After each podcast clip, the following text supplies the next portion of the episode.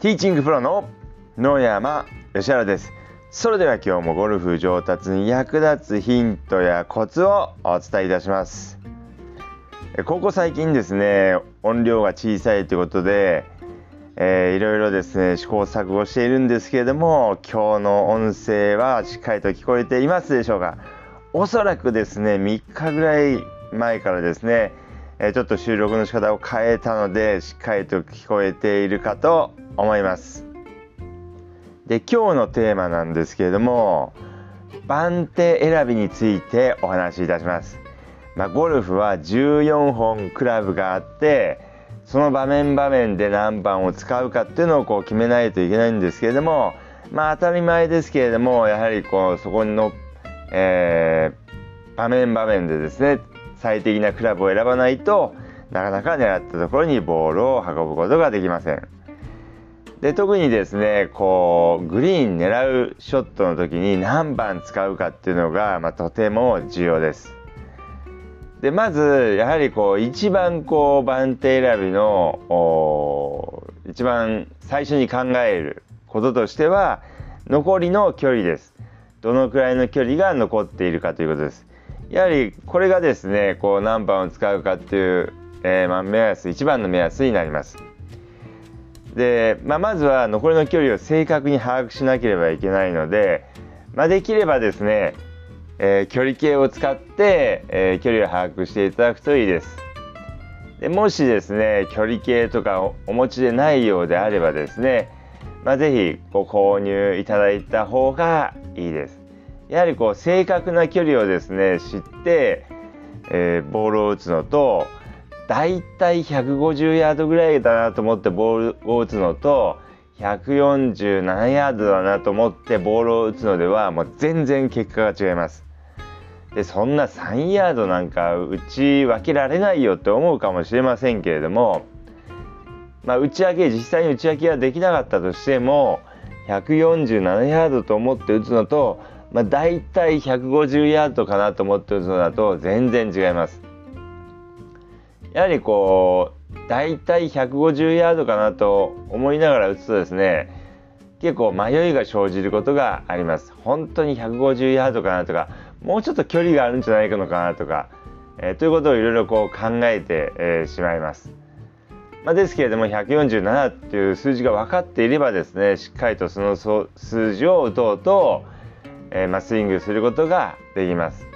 でまたですねやはりこう正確な距離を知っておくことによって各番手の自分の距離をですね知ることができます。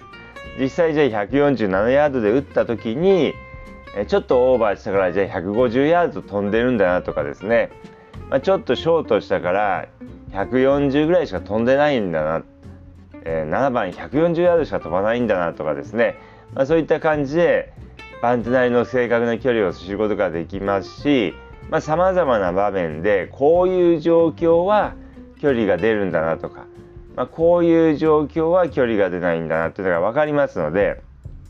まあ、ぜひですね、まあ、距離計をしっかりとこう使って正確な数字をですね把握していただくといいです。でまああの番手選びの方法なんですけどまずは距離を把握してで次はですねピンがどこに立っているかっていうのを確認していただくといいです。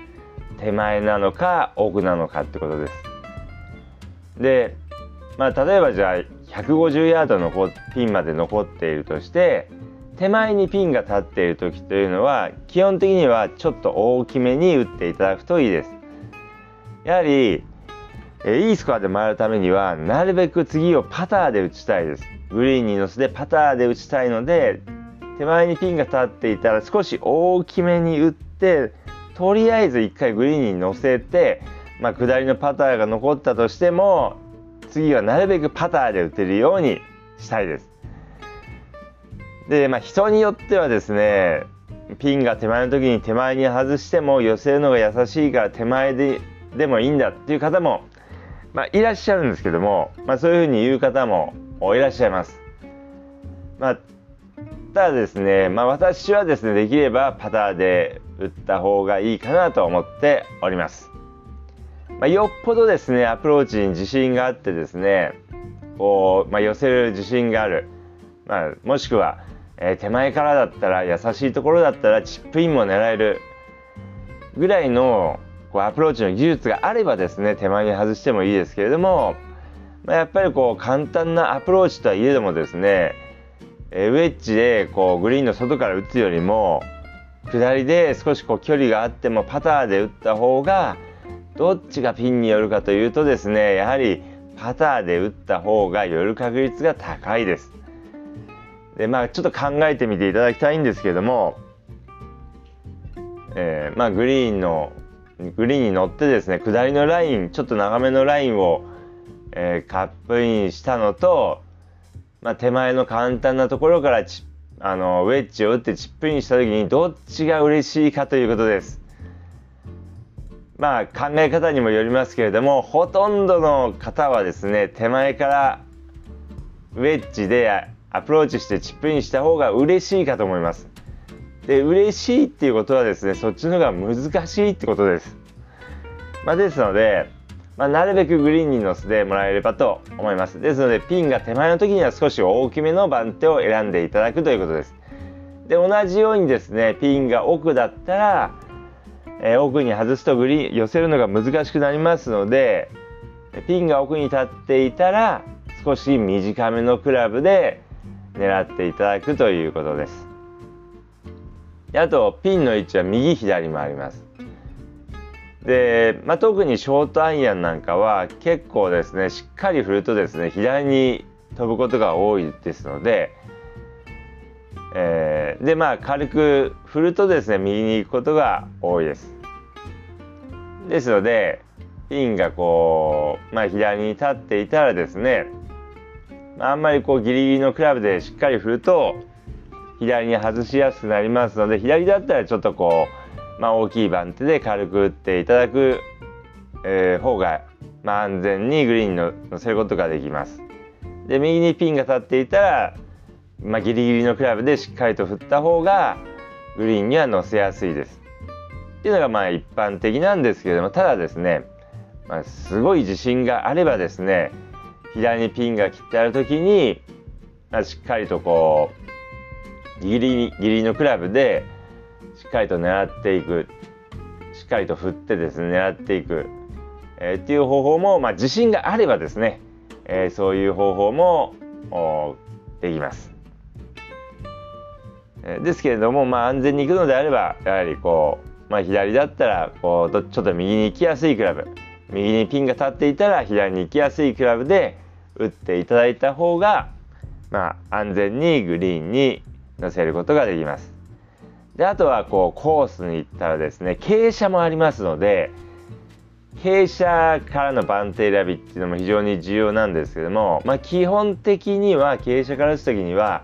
あまり大きく触れませんので1番手もしくは2番手大きいのを持っていた大きいクラブを持っていただいた方がいいです。まあ、ただ左足下がりに関して言えばですね、まあ、少しロフトが立ちますのでそれほど距離が落ちにくいんですけれどもまあ、ただロフトが立ってもですねあまり大きく触れないので、えー、まあその辺はですねまあ人によってどうするか決まってきますけれども、まあ、基本的にはロフトが立ったとしてもですねあまり大きく触れないので、まあ、少し大きめのクラブを持っていただいた方が、えー、いいです。でですねあとまあ傾斜から打つ時にはボールを打つ前にどれくらいのスイングの大きさで触れるかっていうのをですね素振りで確認していただくといいです。まあほとんどあんまりこう傾斜がきつくてですね大きく触れなければですね当然1番手ではなくて2番手大きいクラブを持っていただいた方があいいです。であとはこうラフの状況もあります。まあ、芝の状況です。えー、素振りをした時にですねすごいこう食われるようだったらまあ、えー、少し1番手大きいクラブを持っていただいた方がいいです。であとヘッドスピードがある方に関してはですねまあちょっとフライヤーで逆に飛んでしまうっていうような場面もありますので、まあ、その辺の計算もまあ必要です。でこういうふうにですねこうまあグリーンを狙うショットを打つ時にですね何番を使ったらいいのかっていうのはですねこういろんなことを考えないといけません、まあ、当然風も考えなければいけないですし、まあ、その日の気温、まあ、寒かったら球があまり飛びませんので、まあ、そういったことも考えなければ、えー、なりません。であとはですねその日の調子ですね。まあどうもですね今日はちょっとダフりやすいと思ったらですねちょっとこう大きいクラブを持っていただいた方がいいですしえー、まあ、今日はかなりこうしっかりこうボールを捉えられていて、まあ、がっちりこうアイアン当たってるなと思ったら、まあえー、少し短めの番手を、まあ、選んでいただくといいです。まあ、そういったですねその日の調子をですね自分でしっかりとこう、まあ、見極めて把握するということもとても重要です。まあ、この辺のですね見極めがうまくできる人っていうのはですねやはりこう、えー、いいスカを出しやすくなります。まあ、こういうふうにですね、まあであとはその、まあ、使用する番手なんですけれども、まあ、より方向性を良くしたい時にはあの1番手大きいクラブで、まあ、少し3クォーターぐらいの振り幅で振っていただいた方がですね方向性が良くなります。ですので、まあ、方向性を良くしたい時にはそのように1番手大きいので軽く打っていただくといいです。でじゃあ、あのギリギリのクラブで打つ時はどういう時かというと、まあ、高い球を打ちたい時です。でやっぱりこう大きいクラブで軽く打つと方向性は良くなるんですけどもやはりこう弾道が少し低くなります。まあ、低くなることによって方向性が良くなるってことがあるんですけれどもただ状況によってはですね高い球を打っていきたい場合っていうのもあります。例えばこうバンカー越えだったりとかまあ、ピンが手前に立っていたりすると高い球で狙っていきたい時というのがあります。でそういった時には、まあ、ギリギリのクラブでしっかりとフルスイングしていった方が高い球を打ちやすいです。まあ、ただバンカー越えの場合にはですねバンカー避けるために一番手大きいクラブを持った方がいいかもしれません。まあ、ですので、まあ、状況によって高い球を打ちたいなと思ったらギリギリの番手でしっかりと振っていただくといいです。でまああのこういうふうにですねこう番手を選ぶ時にですねまあいろんなことを考えなければいけません。まあ、距離はもちろんそうですしピンの位置そして、えー、方向性を良くしていきたいのかもしくは高い球で攻めていきたいのか、まあ、逆に低い球で攻めたい時にはまあ大きいクラブで小さく振っていただくといいです。っていう感じであとは芝の状況です。でそれから傾斜も読まなければいけません。まあ、当然風も読まなければいけませんし、その日の調子も考えなければいけません。まあ、こういうふうにですね、まあ、いろいろこう考えていただいて、使用する番手を選んでいただければと思います。でやっぱりこう番手選ぶ時にこう大事なのはですねこう自分でしっかりと考えてこの状況は、えー、こうこうだからこの番手で打つっていうのをしっかりと決めて打つということです。ただなんとなく、えー、6番でいいやとか8番でいいやとかっていうのではなくてここは、えー、まあ、ピンが奥に立っているし風がこうだし今日の自分はこうだからここは7番で打つんだっていう感じでしっかりといろいろ考えて決めて打つということです。やはりこうしっかりと決めて打たないとこうボールを打つ直前にいろんなこう迷いが生じてきますのでで迷いながら打つとミスショットしますのでしっかりとここは、まあ、こういう状況はこうこうこうだからこの番手で打つんだってことをしっかりと決めてですねショットしていただくと成功率が上がってきます。で成功率が上がってくるししっかりと、えー、自分でこう仮説を立ててこう決めて打つとまあ、こういう状況はこうだったから実際ボール打ってこうだったっていう結果が得られて、えー、まあ結果が得られるとですね自分が立てた仮説が合ってたのかどうか、えー、こういう状況は、えー、自分ではボールが飛ばないと思ったけれども実際に飛んでいたとかですね、まあ、そういういろんなことがこうフィードバックされますので、まあ、しっかりとですね、えー、ボールを打つ前にいろいろ考えてしっかりと決めてそれからショットするようにしてみてください。ということでですね、まあ、今日は番手選びについてお話ししましたけども、まあ、ぜひですね、まあ、参考にしていただいて、えー、使用する番手を決めていただければと思います。でこのチャンネルではですね、まあ、あのこういうことについて知りたいとかですねこういうことを話してほしいっていうことがありましたらですね、えー、質問も募集しておりますのでぜひコメントしていただければと思います。ということで今日の音声はこの辺で失礼いたします。